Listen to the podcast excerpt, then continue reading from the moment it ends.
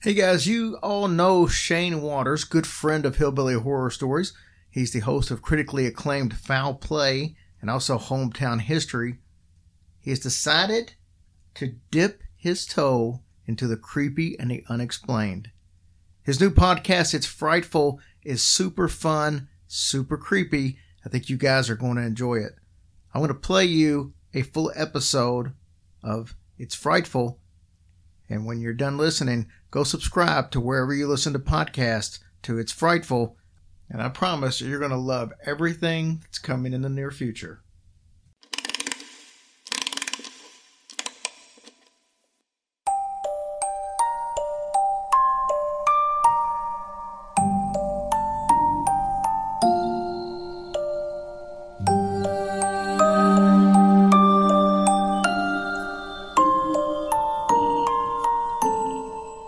Often use sites like TripAdvisor to plan trips and decide which local sites and museums are worth visiting.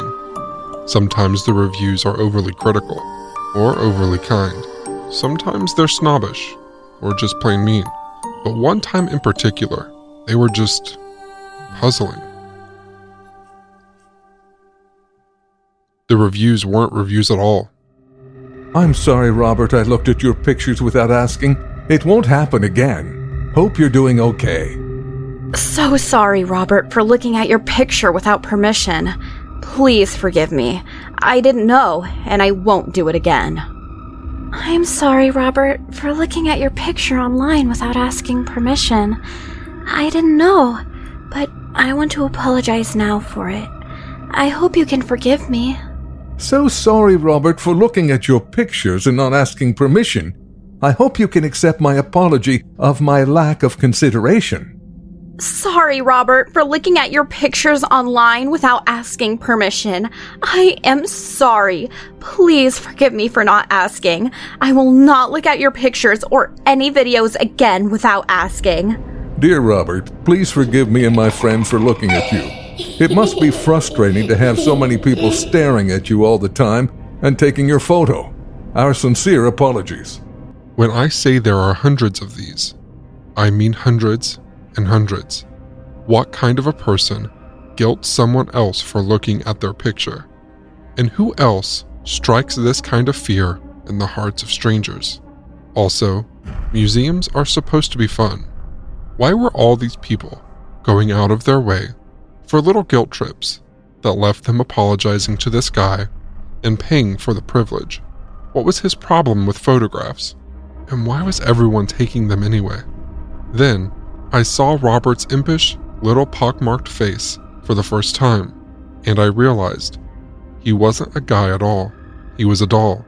A doll holding another doll. A small stuffed dog. Sitting in a chair with his feet crossed and a proud, smirking look on his face. And, apparently, the closer you get to Robert, the more dangerous he becomes. As bad as looking at pictures of Robert without his permission may be, taking pictures of Robert in the Fort East Martello Museum without his permission is an even dicier proposition. Apparently, cameras quit working around Robert, if you're lucky. From another review, I am a skeptic in paranormal beliefs. Interestingly, my new GoPro screen stopped responding as they entered the room where it is displayed. It was a brand new device, and I had to turn it off and sought permission, and then turned it on to take the video. Others have had their camera's memory cards wiped mysteriously clean. We were told by a very nice lady at the front desk to be sure and ask Robert's permission if we wanted to take his picture. I just laughed at such a silly statement. We went into the room where Robert was gazing at us. I snapped his picture not once, but three times. We then proceeded into the gallery, and there were some beautiful artwork on the walls. I found one painting that caught my eye and decided to take a picture of it. That's when it all started. As I snapped the picture, I looked at my camera and it said no images. All the 50 plus pictures that we had taken in Key West were suddenly gone. We went parasailing the next day.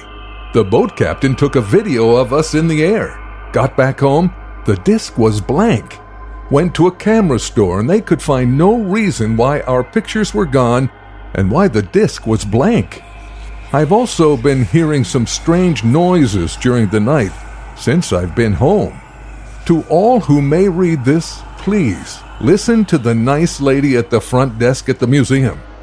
Ask Robert's permission if you want to take his picture. If your camera doesn't malfunction, things can get much worse. In a review titled, Ask Robert's Permission Before Taking a Photo, one woman says, I decided I was just going to take his picture and nothing would become of it. A big part of me was just trying to be a savage in front of my friends. Bad call. Immediately as we walked away, in my heart, I was apologizing. When we got back on the tour bus, I felt a light tug on my hair. So I asked my friends which one of them did it.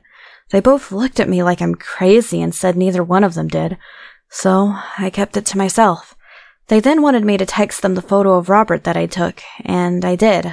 Again, wrong choice. On the way home, I started to read about the doll and get a better understanding of Robert and felt sick for what I did, but tried to forget about it. Fast forward a few months after the tour, my physical health has declined a lot, and I haven't had any issues for the majority of my life. I can't get a job anywhere, and I have a clean record. I had to have my vehicle repossessed. Got robbed, losing my savings so quickly. My mental health hasn't been so good, and a few other bad things just keep happening one after another.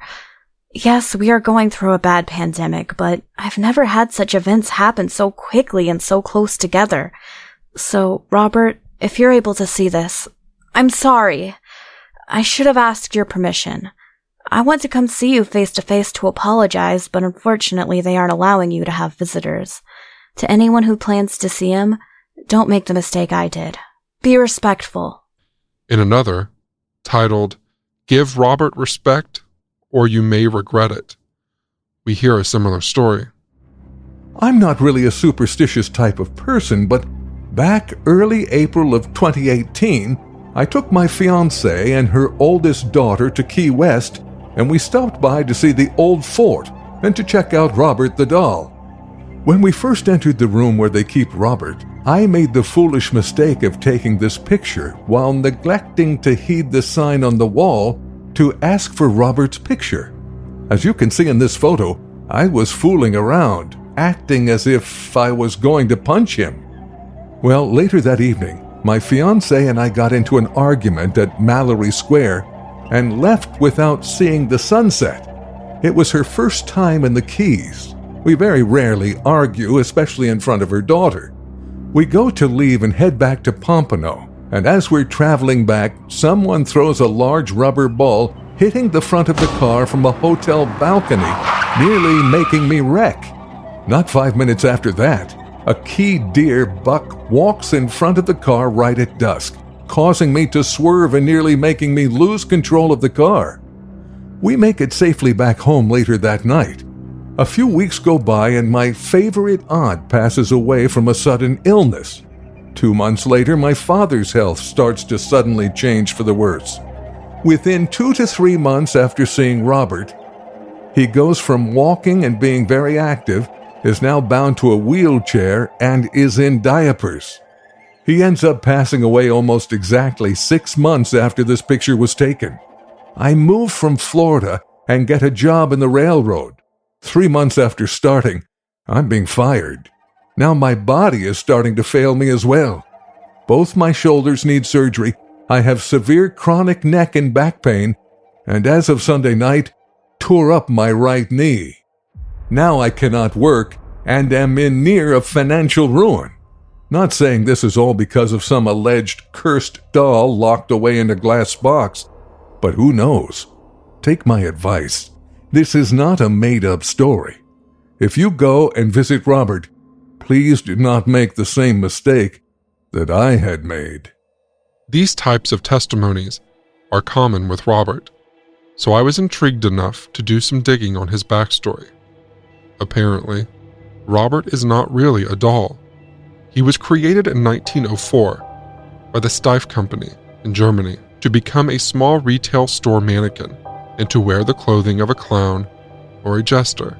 Incidentally, this is the same company that designed the original teddy bear named after President Teddy Roosevelt.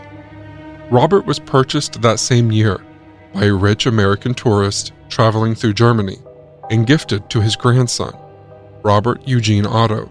Otto became obsessed with the doll and carried him everywhere.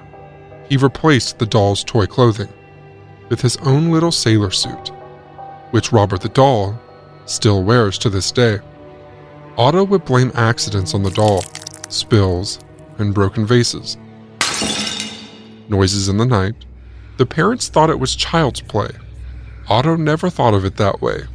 He continued to dress the doll in his clothing, and to the end of Robert Otto's life, his doppelganger, Robert the doll, sat in a prominent place in his private mansion. For many years, he looked out of the upstairs window with a panoramic view of the estate. When Otto died, Robert the doll was allowed to stay in the house until the new owner, a woman named Myrtle Reuter, tired of hearing giggling and footsteps from the otherwise empty upstairs. Reuter also claimed Robert would show up inexplicably in different parts of the house, as if he were watching or waiting for her.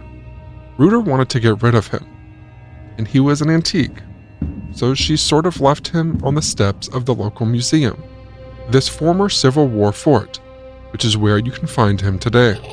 A few weeks ago, a friend of mine was traveling through Florida, and I told him about Robert. He's a bit of a thrill seeker, so of course he had to see Robert the doll. And of course, he had to take his picture. And no, this person did not ask permission for anything. So, I asked if anyone in the museum warned him about Robert. He said they did.